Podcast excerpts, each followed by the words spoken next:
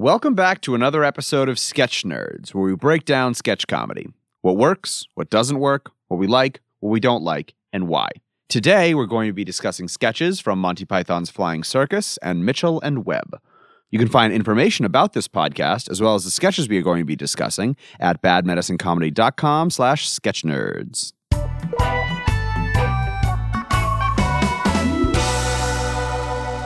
Joining me, as always, are Seth Alcorn, Hi. Julian Morgan, and Elizabeth E.K. Kemp. Hi.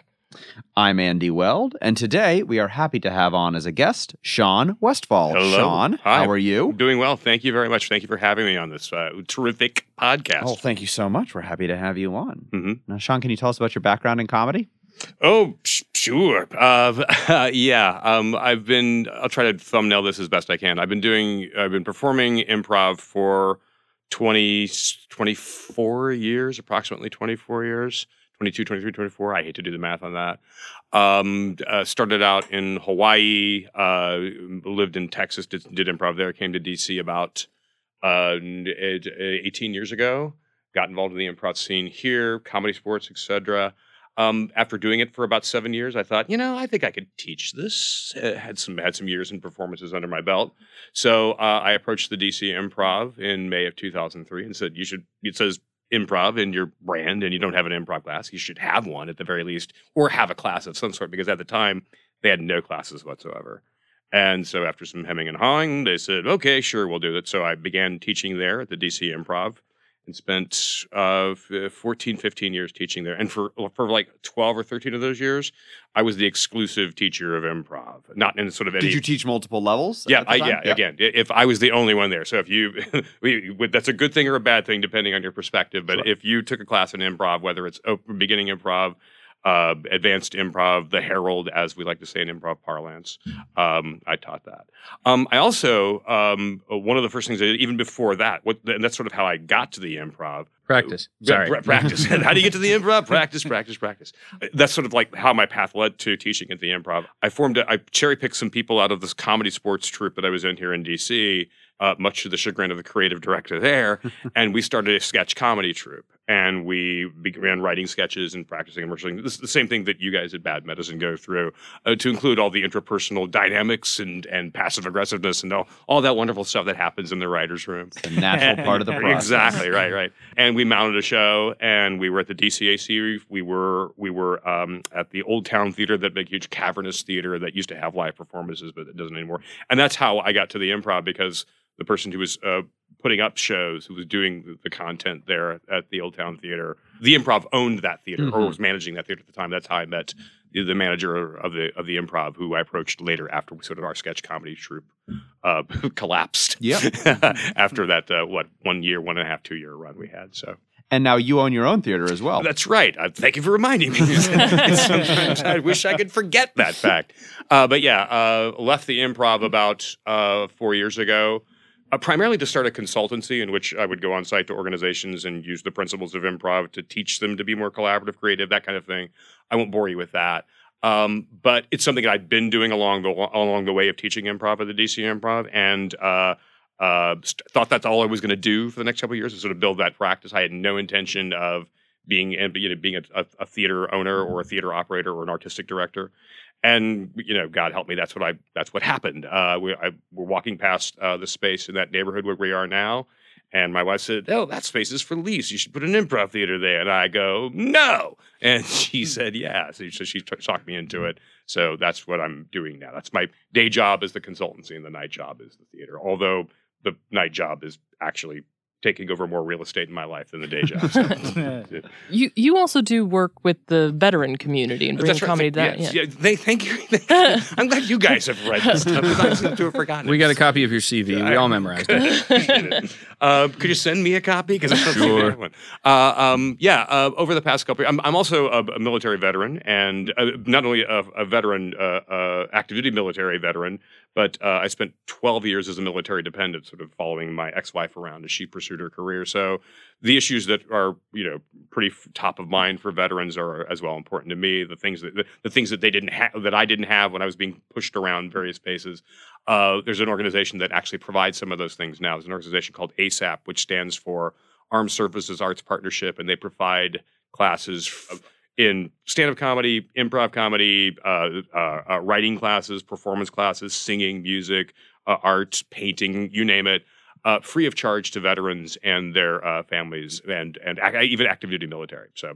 So yeah, so I do that. Thank you, Ek, for pointing yeah, that. out. even, even like we actually teach a class at your theater, uh, sketch writing class. That's and, right, that's and, right. and and uh, one of your students happened to be I actually every class we taught there, one of your students has come from right, that program. Right, And right, it's right. always interesting to talk to them and and and, and hear like how they're this is just like a like an outlet for them that they otherwise wouldn't have or wouldn't have the courage to do or like wouldn't have be like yeah. didn't know was accessible. to I, yeah. I, I, you know, and that that's the thing. Like, I, I would have loved to have had an opportunity to do stuff like this in the various, you know, obscure off off the map bases that I was stationed at. There was no community like this. And again, this organization is situated in a large metropolitan area, so that it has that advantage in which there's a, lo- a large military presence.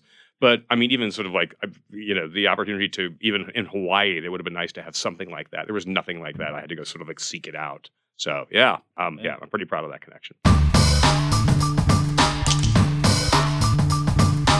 Introducing our first sketch today, it's Sean. Thank you, Andy. Um, the the sketch I chose is uh, one of my favorites. Uh, I uh, first saw it when I was a kid. I think like everybody first saw it when they were a kid. Yeah. Um, th- thank you, Seth. Yeah. Um, it's it's it, it's it's not it's not a sketch. It's more of like a short film, like a, like a what we would now call a digital short. Uh, but of course, it was filmed back then. Um, it's called Upper Class Twit of the Year, and it's uh, Monty one of Monty Python's uh, uh, most popular sketches. I'm almost certain it ended up in two places. It ended up in in an episode of the series, and I can't, can't remember which season. Either season one or season two. I can't remember, but it also ended up in one of the movies that they did, and and, and now for something completely different. Right. That's the sketch I'm bringing to this table here. So Well, here's a clip. And it looks as though we're in for a splendid afternoon sport on this, the 127th Upper Class Twit of the Year show.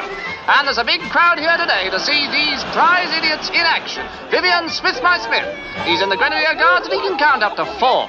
Simon Zinc Trumpet Harris. He's an old Etonian and married to a very attractive table lamp. Nigel Incubator Jones. His best friend is a tree, and in his spare time, he's a stockbroker. Gervais Brook Hamster. He's in the wine trade, and his father uses him as a waste paper basket. And finally, Oliver St. John Mollusk, another old Etonian. His father was a cabinet minister, and his mother won the Derby, and he's thought by many to be this year's outstanding twit. All right, Sean, why did you bring upper class twit of the year today? Um, I brought it because, of course, for sentimental reasons. It's it's sort of you know, I, I sort of happened upon um, uh, Monty Python and Saturday Night Saturday Night Live almost at the same time in life. I was uh, you know I, I was 11 years old when the first season of SNL happened, and, I, and for some inexplicable reason, my parents were too drunk or something like to notice what was going on. But I was able to stay up uh, every Saturday night and watch from the first season on those first six seasons. And at the same time, uh, uh, PBS had been picking up as, uh, which is you know, everybody's sort of foray into British comedy. PBS had been picking up BBC shows, including uh, Monty Python's Flying Circus. And when I saw that, that I picked that clip because for those sentimental reasons. It sort of takes me back to my own uh, uh, nascent uh, comedic origins.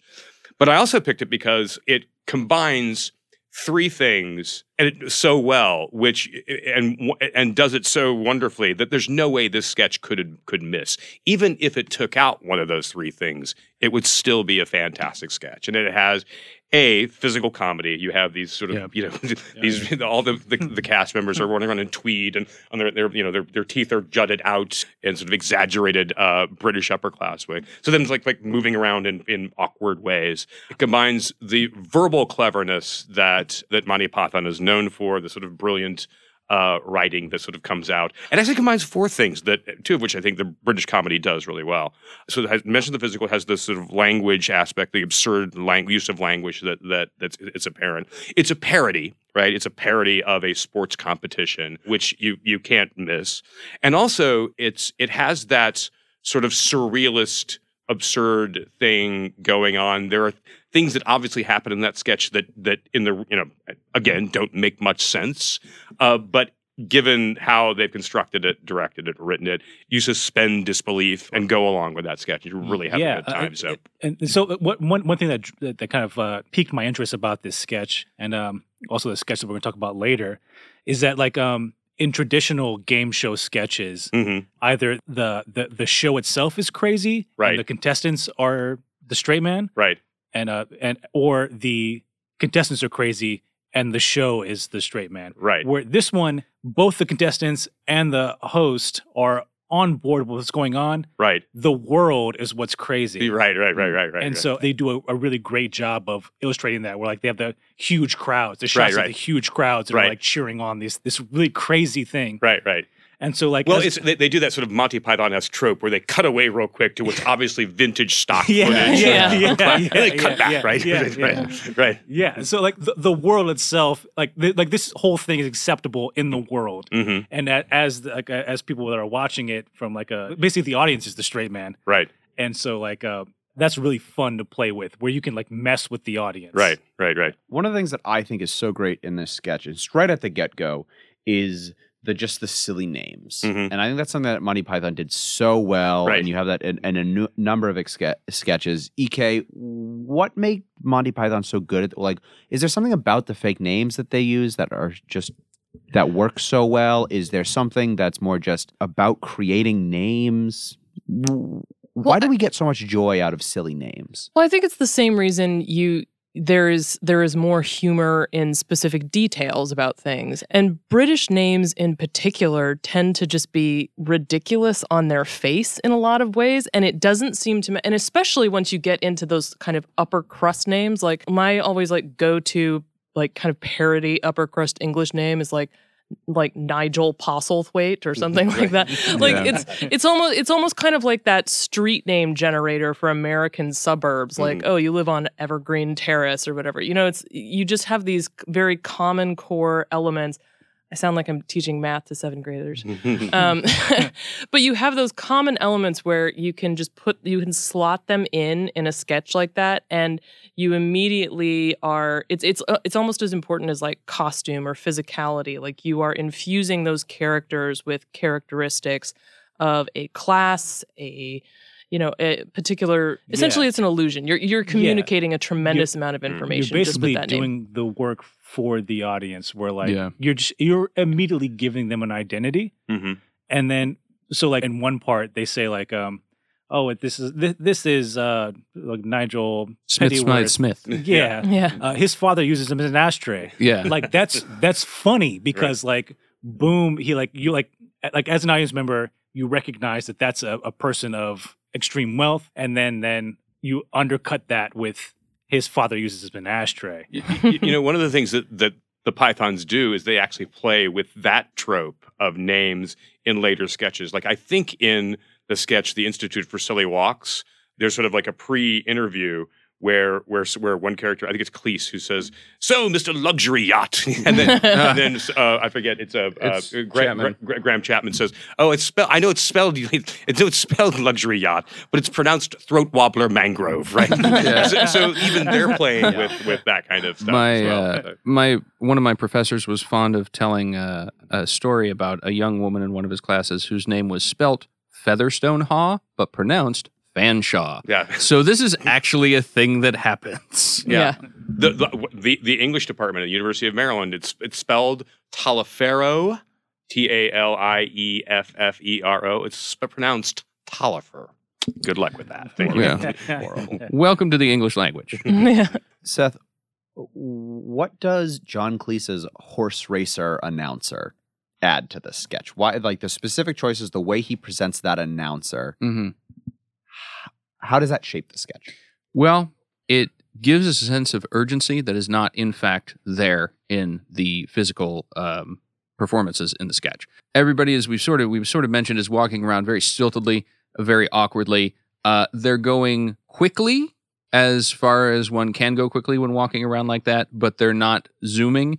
And John Cleese is very much, oh, and he's done this, and he's done that, and he's done that. So there's this like it's a typical sport announcer, right? There's this sense of excitement, there's a sense of tension and urgency, and all they're doing is tripping over three matchboxes that are stacked up uh, shortwise. Yeah, and al- al- also like the the uh, the contestants aren't really actively participating. They're not really cognizant of it, right? Mhm. No. Whereas the host or the announcer is like sort of putting the pressure on them, like as if this is like, a straight up like Olympic sport. Right, exactly. And Oh, see, see, I read that actually to your point about like creating a whole world where all of what's happening is totally normal. Is that the way they were handling those competitions, like you know, not facing the right direction, or that they were veering to wildly off course, like the way John Cleese's narrator was handling that was just it was like that was totally normal and expected behavior, and that's just how those events go. And so there wasn't anything different about how this particular execution or edition of this competition was was going. on this idea that you mentioned here that maybe some people don't seem quite aware of what's going on one of the things that i thought was a little frustrating about this sketch is Mhm. i didn't think the upper classness was worked in enough Mm. there are a couple of things that seem class relevant you get the names you get a couple of the events but it oftentimes to me felt and i think this is the kind of thing where you when you're watching something 50 years on Mhm. now it comes out it, it almost seemed like they're make it almost felt more like they're making fun of handicapped people but you're you couch it in this their upper class thing and that's the whole monty python thing it's the raging against class and it seemed almost like it was punching it's a way to act like you're punching up but in reality you were punching down Hmm. i don't know how you all felt about that Well, I I think it's because it is 50 years on and sensibilities have changed. But the point is that these people are too inbred. Yes. Yeah. to- yeah, yeah, yeah, yeah. yeah, yeah, yeah, yeah. But we would recognize that today. We would recognize uh, folks with those sort of genetic abnormalities as probably being disabled, and we wouldn't do this sketch as that. I, I think what they've tried to do is they've tried to show that these are uh, these are all uh, these are all white men, upper class white men, uh, seemingly hale uh, of body, but with something wrong with their minds. And I, I think that again, to do that sketch as written today, uh, with that same sort of understood issue, the same sort of understood inbreeding issue, might might not work as well as it did then. But how is this any really? I mean, it's fewer characters, obviously, but how is this different than from, say, like the air the Trump brothers on Saturday Night Live, Oh, where you Haven't have seen the it. one brother who's kind of like caring and he's a little more with it, um, and then you have the other brother Eric, I think it is, and the who's kind of like just you know fascinated by like a container of play-doh and he doesn't even know that he's supposed to play with the play-doh. And it's it's very much like he is presented as a deeply um what's what's what's the right word here? Like he has just been sort of like he is trapped as like the mind of a four-year-old or something like that and his brother is sort of helping him through. But it's very much like you could make the same case for that sketch but i think there's because you are what? Diminutive? Is that racist? No. diminutive no. small That just means small. small Is that Um, racist? Uh, uh, probably not. okay. No, but it's the same. It's the same kind of thing in my mind, where because it's made clear that like this is the president's son, they are in this posi- this incredible position of power and influence, but they're also clearly inept and silly and kind of. I feel comfortable saying stupid for the Yeah. most part. Is uh, that Yeah. to me is not that much different. I That's what I was kind of. Sorry, go ahead. Oh, uh, it, just really quickly, I think it's because for the British upper classes, it would definitely be, it would definitely be an inbreeding thing. For Trump and his family, it's just that these are people who have failed upward to the highest possible extent, and we uh, like never bothered to learn or care about anything except money. But isn't that kind of the American equivalent of like British aristocracy, like the Yeah, but it lacks, I think, the natural, the, the genetic component that we might get in Britain. I don't know. Yeah. sean what do you think Um, I, I, I think that that we start suspending disbelief and not having uh, uh, uh, understanding the, the absurdity of these characters and the way they act when we hear things like the, the introductions, like um, uh, his his his father was a prime minister and his mother won the Derby, Yeah. right? Yeah. Right. That- so so that- that was you're great. in. Yeah. Plus, I mean, it's it's difficult to see to think of this as punching down when you see the, one of the competitions is kicking the beggar. This has to kick the beggar, Yeah, kick yeah. the beggar, true. right? That's- And, and then they have to go on the hunt, right? And the rabbits are staked down, Right. right? Uh, and in this rather cruel fashion, right? Right. So, so Hitting I- the old lady. yeah, uh, yeah. I, I think that anyone who ended up suffering under uh, Thatcherism in the, in the in the late seventies, early eighties would have no problem uh, uh, punching down or punching at uh, up at uh, the, the upper caste of the way they're Yeah, satirized so there. I'll, that, Yeah. that, that, I, I immediately thought the same thing too. I'm, I'm still kind of wrestling with it because like I don't know too much about British aristocracy to like get Hmm. the events. right, Um, so so I was really looking at the events, and um, at the time, I'm sure they were playing it up. right. Uh, but like nowadays, I'm not sure how that. Like, so like when they jumped over the cigarettes, I assume those were like high brand like cigarettes that the normal people can't get, or wa- I, I think Yeah. they're just there to show task. the simple Oh, yeah, yeah. the- the- Simple the- these they're unable to these these poor sots are completely inept. Uh, Yeah. not, and, and again, I think what you can actually parse the competition by showing how they're inept physically.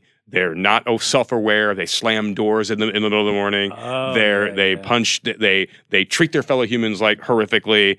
They're misogynistic. They're taking the taking the brassiere off the off, off the debutante, right? uh, um, um, and again, I think you could those things can circle around and look act as a criticism and indictment of the entire British upper caste in in, in one fell swoop. yeah, I, I didn't even It's a think cuts about a that. wide swath of that. I didn't think about that. And now, is there anything that you would want to change in this sketch, Sean? Anything you'd do differently? Um, no. In fact, what I uh, th- there's one moment in in the sketch that I don't know how they timed it, and and the editing it's a it's a masterclass in comedic uh, uh, film narrative editing because I don't know how they the timing is impeccable. Where you hear it's it doesn't happen simultaneously, but you hear uh, I, I forget one of the characters. I'm going to make up the character's name, but you hear John Cleese go, and Hodgkins has run over himself. He's Yeah. run over, Yeah. and that cut Yes. is Perfect. perfect. It is Yeah. You- Yeah. and I, I, I don't know if it happened by accident, but you, do, but it's it, you hear him say it, and then like it happens, and so it, it would have lost its impact if they'd actually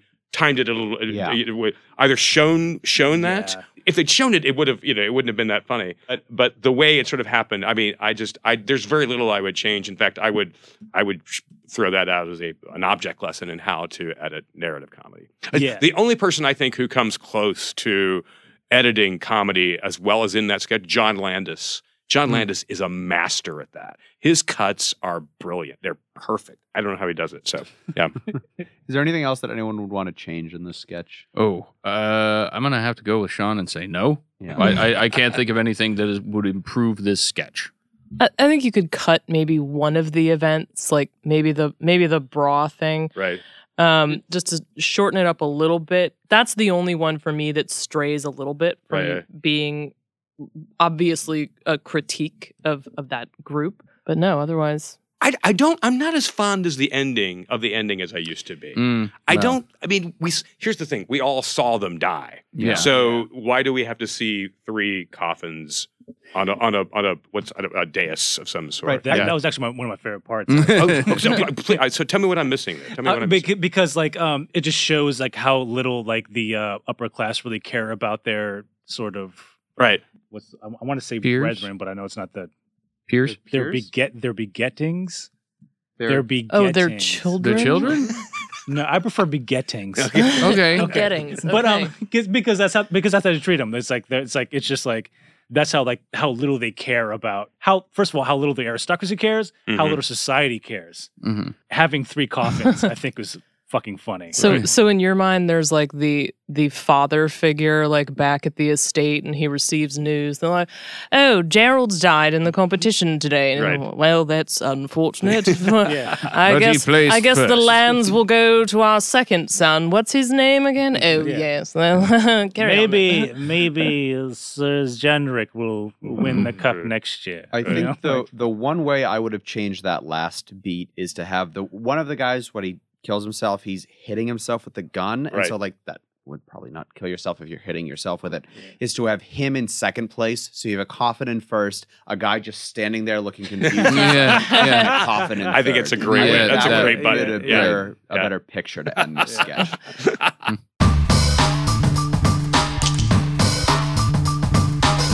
This podcast is brought to you by the sketch comedy troupe Bad Medicine, DC's best sketch comedy about the worst of humanity. Visit badmedicinecomedy.com for information about live shows, workshops, and t shirts for people who love comedy. Alrighty, the second sketch today will be brought to us by me, Andy. That's a weird way to say my name, Andy. Uh, No, but that's, that's how we all say it in our minds. Andy. Yeah. Andy. Andy. Yeah. You're, you're, you're you're like an anime character. You're like a Yeah. kawaii anime character. That's exactly what I am. Today's sorry. Coked out eyes. That's me. Today's sketch. No, uh, to the sketch that I'm bringing is Numberwang from that Mitchell and Webb look. That Mitchell and Webb look was a uh, British uh, sketch show that was on in the mid 2000s, starring David Mitchell and Robert Webb of Peep Show fame. They were also on a show called Bruiser together with um, Martin Freeman was in that show, as was Olivia Colman, who was in the Mitchell and Webb look. Olivia Colman has gone on to become quite a popular British actress, dramatic actress. They also, like as I said, they they made Peep Show. They both now do a lot of their own stuff. They're on panel shows all the time over there. David Mitchell especially.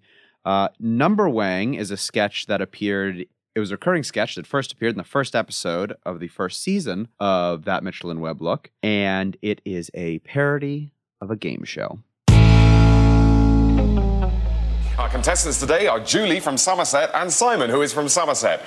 So, before we begin, Julie, any hobbies down there in Somerset? Yes. Simon? No. Great, okay.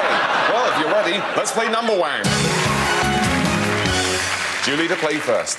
3, 9, 16, 12, 8.2, 4, That's Numberwang, round two. Simon to play first. 27, 30, oh, uh, 18, 54. That's number wang. Let's go to the maths board. Julie? Uh, I'll have the 4. If I may, Andy, why did you bring us that sketch today? Oh, wow. I don't know how to respond to a question I normally ask. so I, you know, why'd you do this to us? one of the first sketches we talked about on this show was a sketch that I brought from that Mitchell and Webb look, Are We the Baddies? Also from the first episode of um, this show. I love Mitchell and Webb. They're probably my favorite sketch comedians. Um, I think they're very smart and very silly, and that's exactly what I'm looking for in sketch comedy. This one in particular is great because it displays how the power of randomness in comedy and the power of kind of absurdity to the nth degree, breaking down all of your conceptions of a topic and just it's almost like the equivalent of if they were all just like the parents on Charlie Brown. It's all just Right. kind of like they're doing a game show of going wah wah wah wah Mhm, wah wah wah wah. It's just going through the motions of the game show, and that's one of the reasons I find it so interesting. Sean, this sketch, there's a lot of randomness in it. Is there more than randomness going on? Is there another level to it, or what do you think? No, I think that there's the precise amount of randomness to it. Even though it's we can we can describe it as focused randomness, Yes. right? Right, because it's uh, um uh, like in the first part of the sketch, they're just saying numbers back and forth, and then you go, oh, okay, I think I've got this figured out, and they, and then they go for the second part, right, where they say numbers and the different different numbers flash they on light the board, up on the board. And they're Yeah. right? different. so it just takes that sort of absurdity and randomness Uh-huh. to uh, uh, the, the, the heightening as we are wont to do in sketch in sketch writing and sketch comedy. So There are rules to the game to which we are not privy. uh, and that's one of the that's one of the better jokes when uh, Webb's up there and he's like, "Oh, very good, it avoided the decimal on that one." Uh, we're like, "Okay, it's important to avoid decimals. Uh, what uh, what is but happening?" only in this situation because other times they said decimals. Yeah. and it's Yeah. okay. in uh, a lot of um, sketch writing classes when when they teach formats and they teach game show a lot of them teach they they'll, they'll show mitchell and Webb, the, the Wonder, um, Numberwang as uh, an example of a sketch show like a, a game show sketch which i think is i think is a disservice but also fucking amazing because it breaks all the rules of a s- of of a uh, it's, it's it's basically a parody of a game show sketch mhm. Yeah. yeah, yeah. How, Yeah, how does it that's break it. the rules though? Because actually, like what what I love about the sketch is that actually you, and I mean, really good absurdist sketches in general is that you have you present a familiar structure, which they have with the game show format. There's the first round, the second round, the third round, and they're choosing a very deliberate isolated focus thing to say we are going to throw out whatever you expected and just do this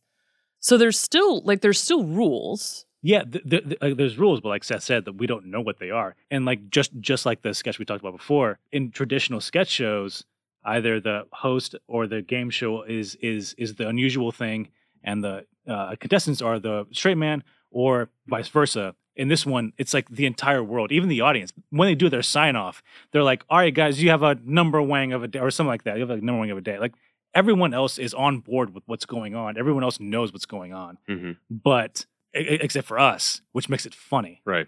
Right, We're we're the straight men in this. No, I Yeah, know. I yeah. my point was that we still know it's a game show. Like Oh, they haven't completely thrown everything out, just purely from a structural Oh, yeah, standpoint. Right, It yeah. still No, tracks well, I something mean, like, we like, know. Even when um the the stage twists around. Yeah, that's see one of my the favorite contestants. bits. and then you, yeah. So like so, so, so they're, they're clearly making fun of game show sketches. I actually have I have a um I actually have a Sean story. When I first started doing comedy, uh, Sean I, I I took a class with Sean, like level one improv, Right. and uh, I ended up going through the uh, DC Improv uh, class courses. And um, there was one time I think it was a level two where like we were doing a scene and um, someone had did a great uh, initiation of um, a uh, a homeless cookie monster. Right. and I, I, I was on stage and I was trying to I was trying to trying to be in the scene.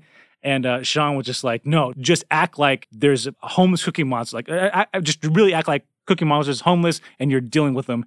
Like, go. Right. And I, I just, uh, I, I didn't know what to do or whatever. And then like Sean was just like, you could be having so much fun right now. and he pulled me off stage and did the scene himself.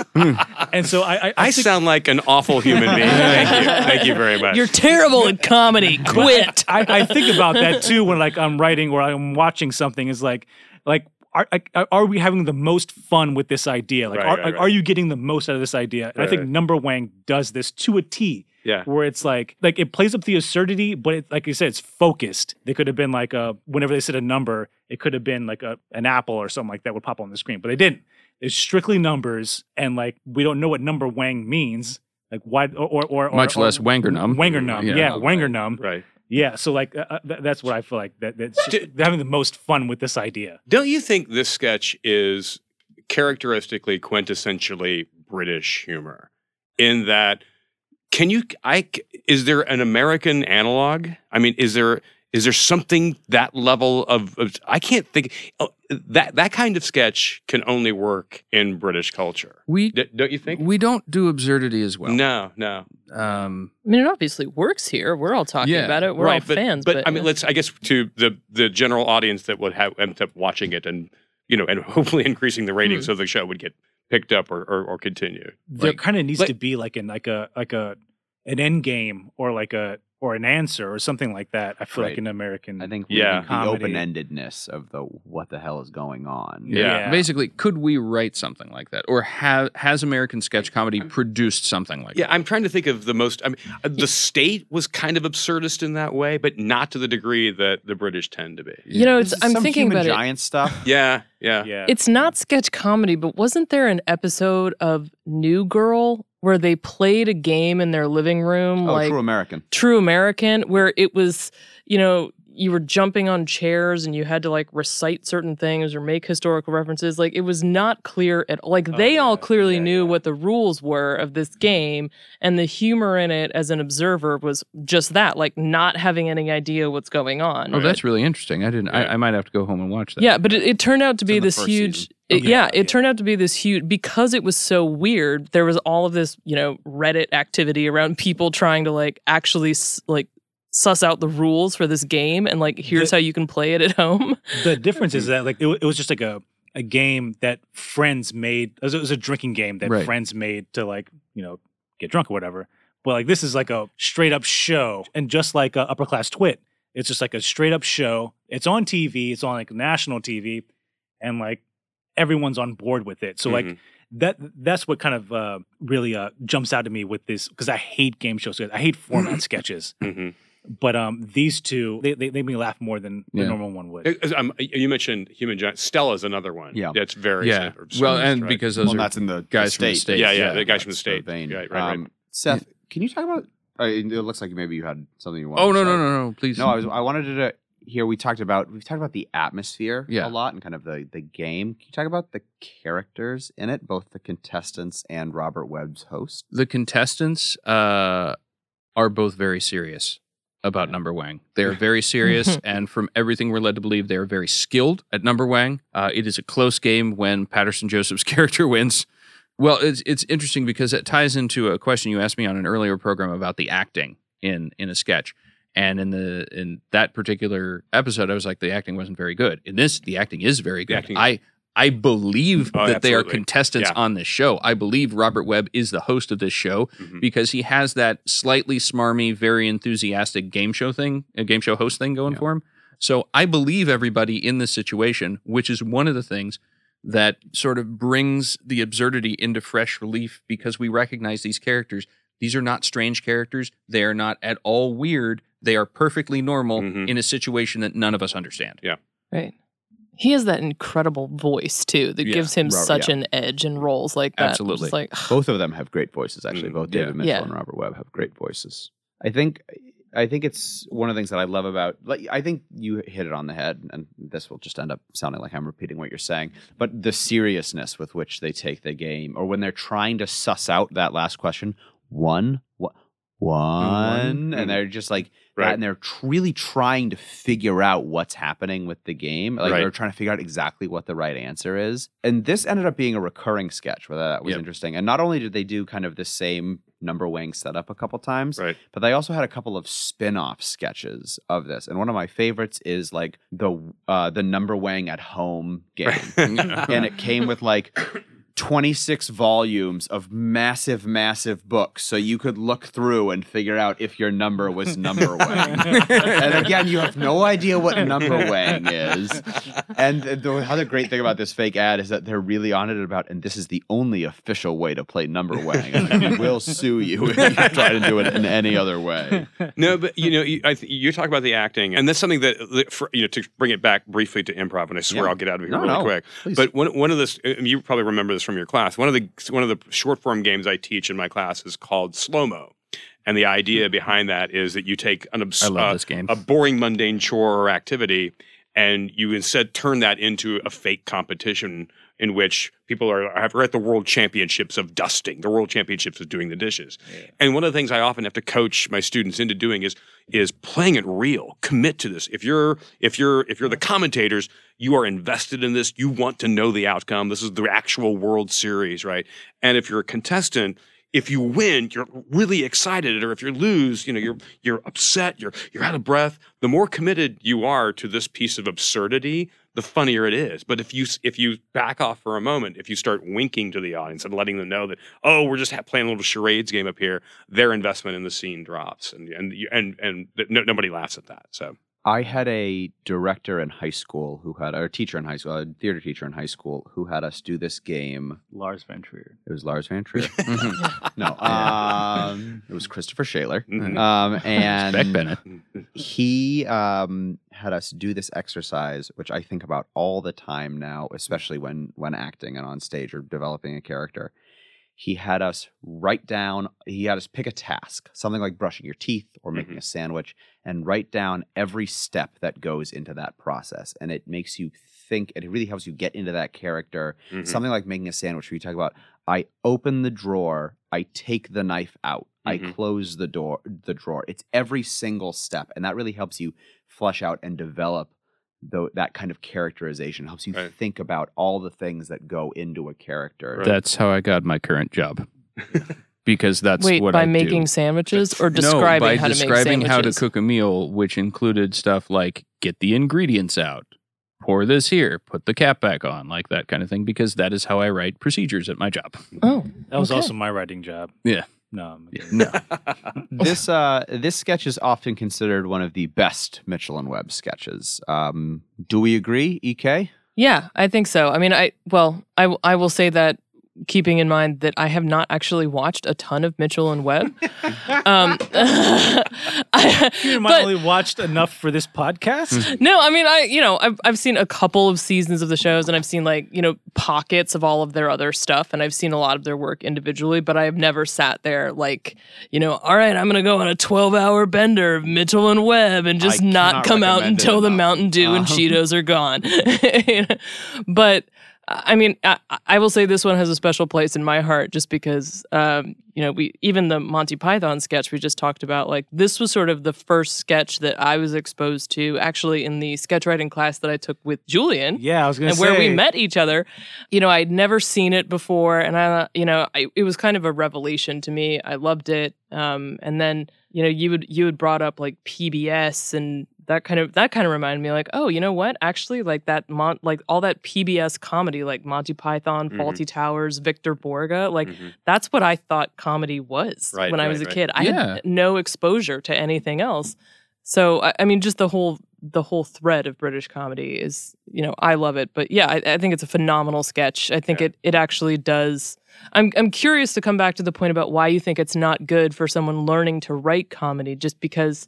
Unless it's, I mean, it is a little advanced in the sense that, like, Yeah. if you don't know how to write, maybe you start with a Jeopardy sketch to be like, this is a game show sketch, and this is like a game show sketch advanced. Is that what you mean? No, um, so when we took that class, I didn't understand that it was expressed to us that this is a type of sketch. It's it's popular among like SNL and all that stuff like that. Like oh, this, it's a long history. What they showed us, and then what I eventually, because I nerded out and was trying, because like this is my first. Like, when we took a class, that was my my first like real like I'm a writer. So when I took your class, Sean, I'm like I'm a writer, but I want to do comedy. Right. Uh, so uh, all my favorite comedians. Uh, how did I mistreat improv. you that time? What did I say? what did I do? What did I do then? all my favorite comedians like do improv, but I found out there's no sketch comedy. Suddenly there was. Took a class, found a class with EK, and then we had this sketch number Wang. And then I nerded out about it.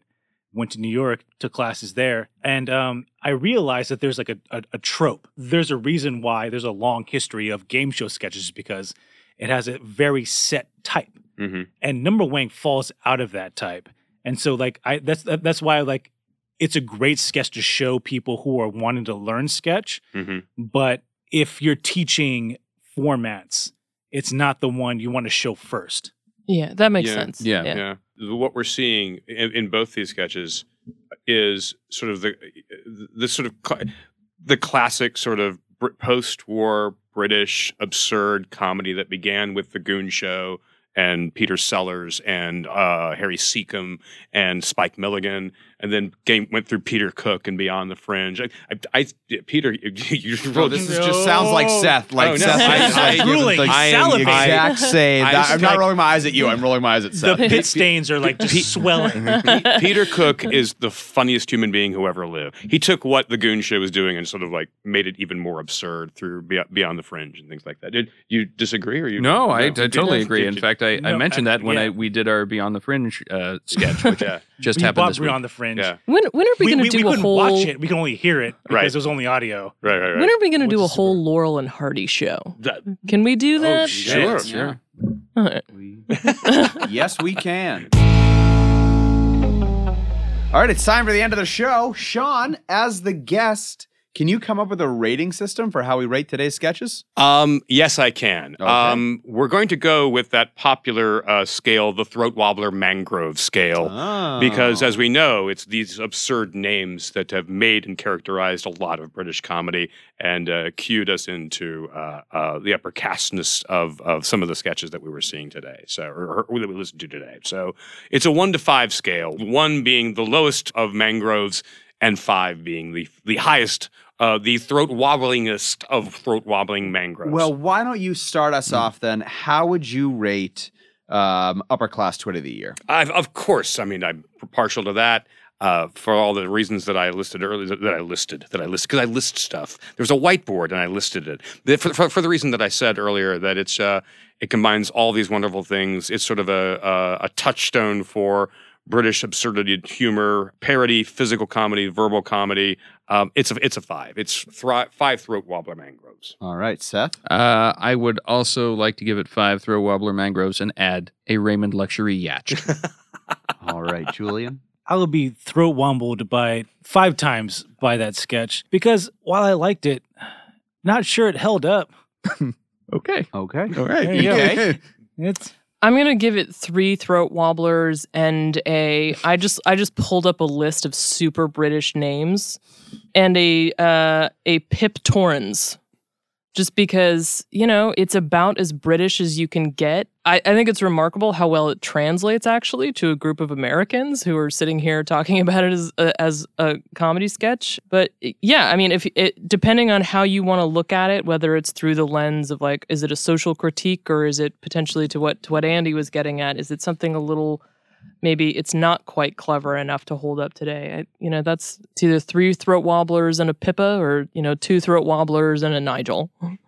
All right. All right. I uh, I would give it four, and uh, yeah, I you know I, I thought I enjoyed this sketch. There's by some stuff I Nigel didn't- or by throat wobblers. uh, and then on to uh, Numberwang. Number wang, I would give five. I love Numberwang. Ek.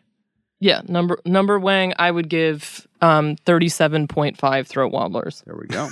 yeah. Julian. Um, I would give it six decimals throat womblers because it was my first, and I gotta say, after watching, after tasting it again, I think it's, I think, I think it holds up. All right. Seth. I would give it one, one, one, One. Ah. one. Watch the sketch to get that reference. And Sean, what would you Um, give it? I would give it Avogadro's number, 6.02 Ah. times 10 to the 23rd, which is a lot higher than 5, I think. Very, Whoa. very Whoa. nice. Nice Okay. chemistry Oh, reference. it's, that's the only Yeah. one I have. You liked No. it better than your own sketch. yeah, no pi jokes there, and that's that's I did not see that Ah, coming. that's low hanging fruit, don't you think? I I mean, if we're talking about infinite decimal numbers and like infinite possibilities of what that ranking means, Mm. I don't know. Thank you for joining us for another episode of Sketch Nerds. A special thanks to our guest, Sean Westfall, for being on today's show. Sean, where can our listeners find you? Uh, you, Online. th- thank you for, for having me on. It's, I've enjoyed it immensely. Uh, you could find uh, the Unified Scene Theater uh, online at unifiedscenetheater.com. You can find us on Twitter at Unified Scene DC and also on Instagram at Unified Scene DC. And we also have a Facebook page, Unified Scene Theater. If you search that, you'll find us. You can't miss us. I would also like to mention that Sean does appear monthly with the Artless Bards at the Unified Scene Theater. What's the Artless Bards? Oh, that's that Shakespeare improv troupe that I keep talking about. ah, that's the one. that our listeners have explicitly said they don't care about. I know. we keep getting the only thing we get emails about is for Seth to stop mentioning. Love the show. For God's sake, stop talking about the Shakespeare craft. Love Dave. That Also- might just be me assuming 18 different online identities. EK. All right. also, we uh, Bad Medicine teaches a class at Unified Scene Theater. Mechanics of uh, sketch writing. So basically, it's a day-long sketch writing class. Um, you can look up at their website. Maybe I don't know. Actually, I actually don't know how. Usually, yes. I, I, I'm sure don't you know how find it the on internet website, works. Julie. I, I don't know how promoting works. Uh, am I doing If that you right? go into the Google machine, NASA, NASA, just just NASA, just edit this out. Okay. Listeners, please like, share, and subscribe. If you have a sketch you are interested in us breaking down, please send it to us. We'd love to do that. You can find out more about Sketch Nerds and Bad Medicine at badmedicinecomedy.com slash sketchnerds, where you can also find links to the sketches that we discussed today. You can find this podcast and previous episodes wherever you get your podcasts. For Sean Westfall, Seth Alcorn, Julian Morgan, and Elizabeth E.K. Kemp, I'm Andy Weld. Thanks for listening to Sketch Nerds. This episode was produced by Isaiah Hedden and recorded in Washington, D.C. The closing music tracks were provided by SoundtrackForEverything.com. All clips in this podcast were used in compliance with the U.S. Copyrights Act Fair Use Exemption for criticism and commentary. The Sketch Nerds podcast is brought to you by the sketch comedy group Bad Medicine, DC's best sketch comedy about the worst of humanity. For showtimes, videos, and funny t shirts, please visit badmedicinecomedy.com.